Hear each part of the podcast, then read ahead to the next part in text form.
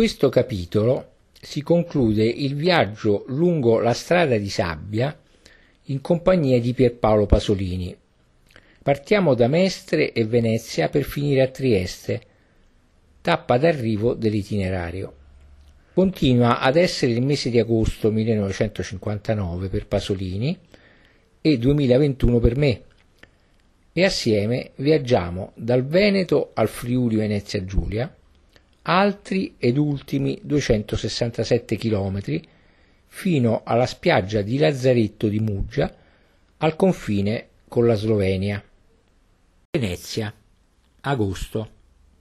Dopo un volo per le lunghe piste sugli argini, alti sopra la più verde, malinconica, severa campagna d'Italia, lungo le lagune, arrivo al caos di Mestre. Cerco un albergo, mi sistemo, riprendo la corsa verso Venezia, per il ponte battuto da migliaia di fari. Al piazzale Roma non c'è posto, rigurgita di macchine straniere. Finalmente prendo il motoscafo e sbarco a Piazza San Marco. Per prima cosa, meccanicamente, prendo un giornale, il Venezia Sera. Bene, in prima pagina giganteggia un titolo. Il lido è spacciato? E poi subito sotto. Due bionde cavia in Piazza San Marco. Tratta di due tedesche che avevano il compito di attirare giovanotti italiani da fotografare come pappagalli per un servizio giornalistico tedesco. Mi guardo intorno con riacceso interesse. La piazza è la solita, il solito salottone con le solite orchestrine noiose che suonano tronfia a musica leggera. Intorno gli stranieri si stipano. Vado al ristorante, qui vicino, dove andavo sempre una volta. Il proprietario, un giovane colto, anche troppo, e infatti le pareti sono tappezzate dei quadri più raffinati e attuali del mercato. Mi dice subito Oh sì, mi dispiace dirlo, ma sono diventato quasi xenofobo. Gli stranieri che sono venuti quest'anno a Venezia sono tutti della gente brutta, sgradevole, maleducata. A un tavolo lì, coi loro taglienti visi veneziani, ci sono due famosi pittori, San Tommaso e Turcato. Rivolgergli la parola è come accendere una miccia. San Tommaso premette divertito. Non ho mai fatto un bagno quest'anno, eccetto che alle acque albule a Roma. Quanto a me, premette Turcato, preferisco le spiagge del sud. L'Adriatico d'estate ha il colore degli impermeabili. Per quel che riguarda il Lido, dice San Tommaso, sicuro come tracciasse un'elegante linea sulla tela, la situazione è drammatica. Non si può stare in spiaggia oltre le sette e mezza e non si può uscire sulla strada in mutandine. Uno non può neanche andare a comprarsi il gelato. E Turcato, col naso aguzzo come una spada, con sorriso levantino, ho sentito dire che bagno nudi niente. San Tommaso continua a tracciare le sue eleganti linee. E lo scandalo del casino? o le famiglie dei croupier che sono andate a percuotere tubi e pentole per far confusione ai croupier crumiri? Io li interrompo. E della mostra della vitalità dell'arte, che ne dite? Morde sull'ambiente estivo? Ah, fa San Tommaso, discorso scottante. È, diciamo, la mostra dei Teddy Boys della pittura. Ed evita subito il discorso scottante ritornando alla questione veneziana. Bisogna risolvere il problema della vita notturna. Tutto tace a mezzanotte. Cosa fa il turista dalle sette e mezza quando lo cacciano via dalla spiaggia, all'ora in cui gli viene sonno? E turcato. Ci sono solo due postacci schifosi, dove si paga 10.000 lire per niente. San Tommaso non concede respiro al soggetto. Hanno commesso un grande errore quello di favorire il turismo di massa. A Plotoni come si fa a godere la città? L'attrezzatura qui è per un turismo di elite. Tutto è caro. Caro? chiedo io. Pensa un po', mi dice Turcato, a quanto deve spendere un turista comune fin dal primo momento in cui arriva in stazione col bagaglio e tre figli, solo per andare all'albergo. Comunque, continua, Io non sono d'accordo con San Tommaso che il turismo qui debba essere necessariamente aristocratico. L'errore è stato invece quello di non essersi attrezzati bene per un turismo di massa. Io ne affiderei l'organizzazione ai francesi, che fanno così bene queste cose. Siamo in regime commissariale, aggiunge con antica amarezza San Tommaso, e manca ogni fantasia e ogni slancio per risolvere questi problemi urgenti. Si crede che tutto continui a funzionare da sé, come ai tempi della regina Margherita. Il giorno dopo vado subito al Lido a verificare, ma piove. Nel grigio arenile dell'Excelsior non c'è un cane. Da Venezia a Trieste. Agosto. Ora sono a casa mia, penso. L'arco dell'Adriatico da Venezia a Trieste è il confine meridionale della mia prima giovinezza. Tutto è visto, tutto è nei miei precordi. Invece è il pezzo più inaspettato del mio viaggio. Non solo non riconosco più niente, e non sono passati che 8-9 anni, ma sono addirittura in terra straniera. Il bilinguismo si rovescia. Meister al posto di Bagnino. La lingua ufficiale è il tedesco. Le spiagge sono le spiagge della Germania e dell'Austria. Qui si può dire che, che siamo veramente in Europa. E solo pochi anni fa questa era una delle parti più provinciali ed arcaiche della penisola. Jesolo non esisteva. Ricordo che se ne cominciava appena a parlare nei giornali come un progetto. Adesso è una spiaggia enorme, da far concorrenza al Lido, organizzata come una spiaggia americana, pura città balneare che d'inverno deve essere più deserta e abbandonata di Timbuktu, una città fantasma. Villini, villini e villini, pensioni, pensioni e pensioni. La piccola borghesia trevigiana e quella tedesca letteralmente si stipano, in un concerto assordante di zoccoli.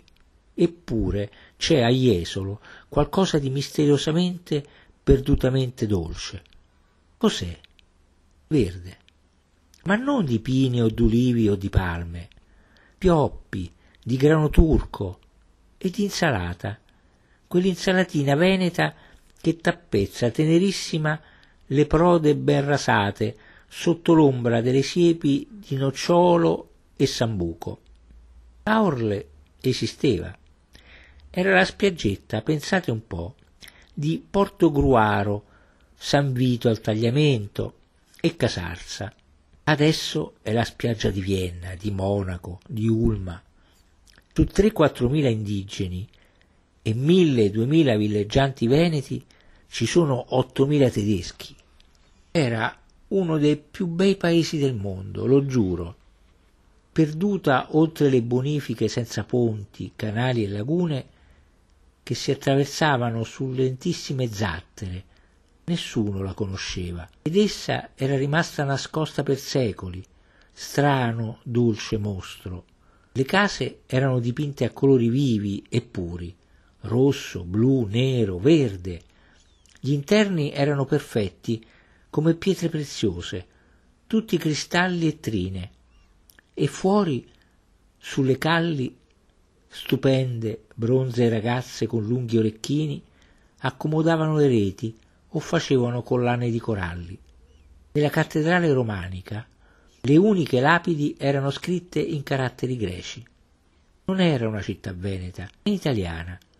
La gente di una bellezza corallina, zingaresca, era la più rozza e gentile che abbia mai conosciuto. Ricordo che un ragazzo seduto sulla vecchia spalletta sul mare, sentendo il vento, mi aveva detto Questo è il burignolo. Ed io da dove viene? Lui dal principio del mondo. Ora, chi è quell'idiota, delinquente, che ha permesso che si intonacassero tutte le case di nuovo col colore della cacca dei bambini? con gli atroci rosa e gialletti dell'eterna stupidità borghese. Dove sono scomparse le ragazze con gli orecchini, non di nove secoli, ma di nove anni fa?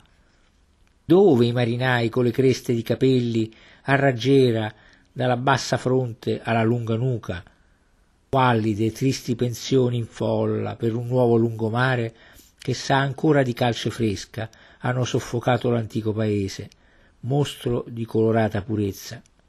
Una fiumana di brutti tedeschi e di fastidiosi giovinotti del retroterra travolge tutto.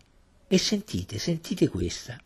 C'è una festa da ballo in un locale dal nome francese dove è annunciata l'elezione di Mister 1959. Non ci manco, ah no, non sono un nostalgico rinunciatario.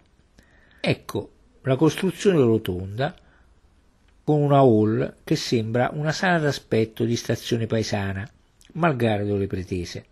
Ecco il giardino, rotondo, con piante e finte rocce, il pubblico che danza, le belle ragazze e i bei giovanotti. Passano le sue due ore e infine il momento dell'emozione. Al microfono un venetone stempiato annuncia che sta per eleggersi il mister. Risate e battute venete tra i giovanotti, tedeschi non ce n'è.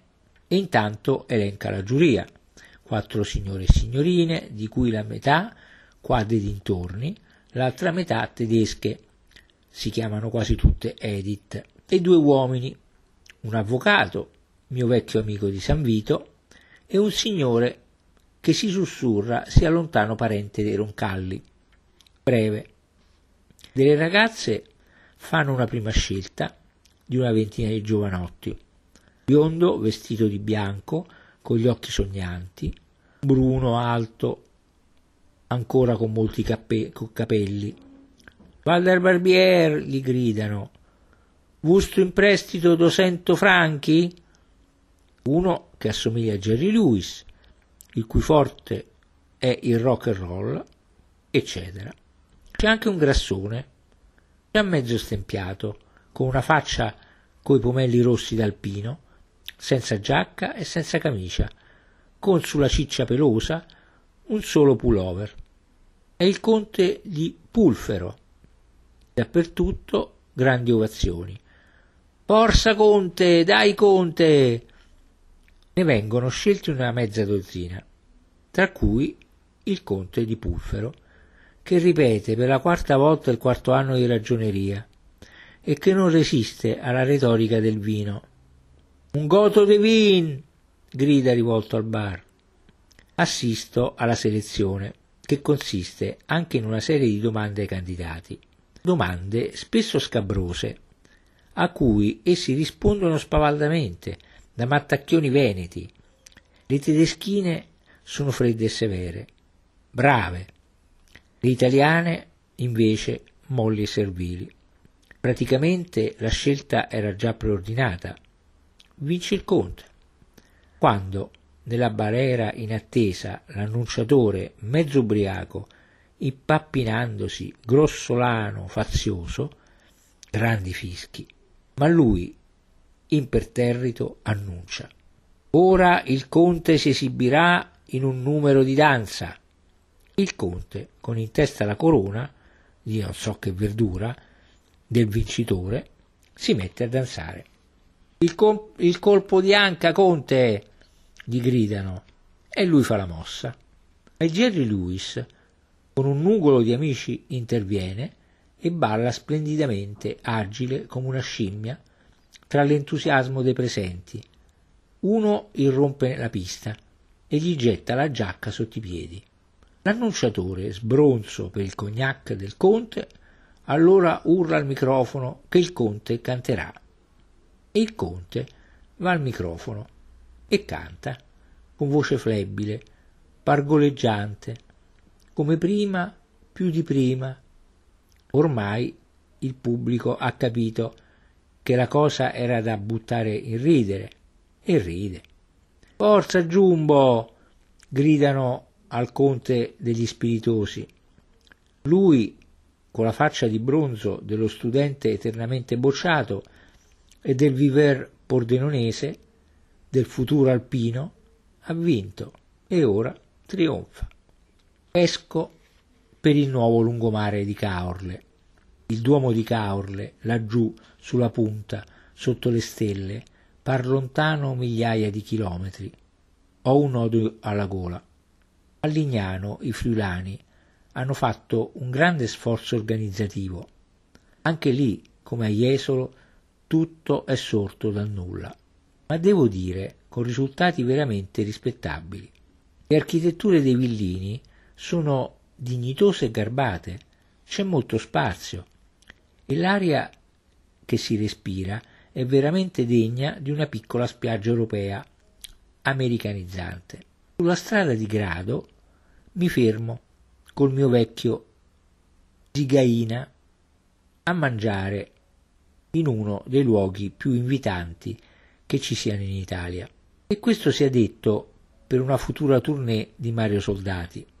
Finalmente un po' di vera, di civile, di umana pace. La villetta ottocentesca padronale, il piccolo parco senza pretese e così elegante, il fresco, l'ombra, i fiori. Non è un vero ristorante, ma una casa privata dove una signora coltiva l'hobby della buona cucina. Pesce squisito, deliziosa faraona, antica polenta, vino buonissimo, genuino, della campagna friulana. Per ogni frammento del mio lungo viaggio ho indicato i, po- i miei posti preferiti.